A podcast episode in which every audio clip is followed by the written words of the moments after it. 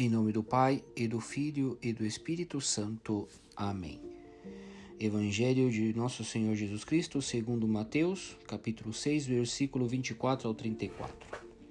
Jesus Cristo dá-nos a conhecer constantemente que Deus é nosso Pai, que quer o que há de melhor para os seus filhos. Tudo aquilo que de bom poderíamos imaginar para nós mesmos e para aqueles a quem mais queremos é ultrapassado de longe pelos planos divinos.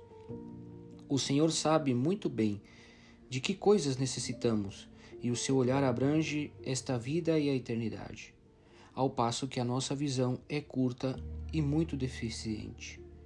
É lógico, pois, que a nossa felicidade consista essencialmente em conhecer, amar e realizar a vontade de Deus. No Evangelho de hoje, Jesus faz-nos uma recomendação para que os nossos dias se encham de paz. Não vos inquieteis pela vossa vida, pensando no que ireis comer, nem pelo vosso corpo, pensando no que ireis vestir. Não é a vida mais do que o alimento, e o corpo mais do que o vestido? Olha as aves do céu, não semeiam nem ceifam, nem recolhem em celeiros, e o vosso Pai Celestial as alimenta. É um convite para que vivamos com alegre esperança a tarefa diária, para que encaremos as sombras desta vida como filhos de Deus, sem preocupações inúteis, sem a sobrecarga da rebeldia ou da tristeza, porque sabemos que Deus permite esses transes para nos purificar, para nos converter em corredentores. Os padecimentos, a contradição, a doença devem servir-nos para crescer nas virtudes e para amar mais a Deus. Não ouviste dos lábios do Mestre a parábola da videira e dos galhos secos?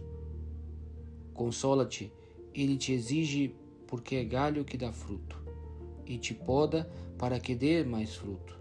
É claro, dói esse cortar, esse arrancar. Não nos desconcertemos nunca com os planos divinos. O Senhor sabe muito bem aquilo que faz ou permite. Acolhemos com paz a contradição, a dor e o fracasso? Ou se, pelo contrário, nos queixamos e abrimos a porta à tristeza ou à revolta, ainda que seja por pouco tempo? Vejamos na presença de Deus se as dificuldades físicas ou morais nos aproximam de verdade de nosso Deus Pai. Não vos inquieteis pela vossa vida, diz hoje de novo o Senhor neste tempo de oração.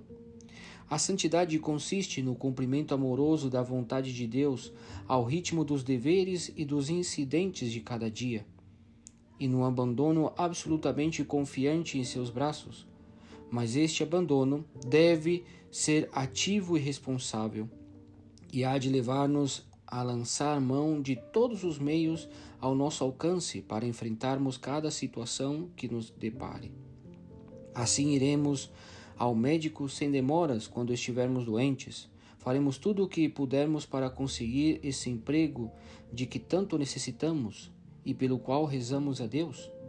Trabalhemos, trabalharemos com esforço para progredir na, na empresa, estudaremos as horas necessárias e com profundidade para passar esta matéria difícil.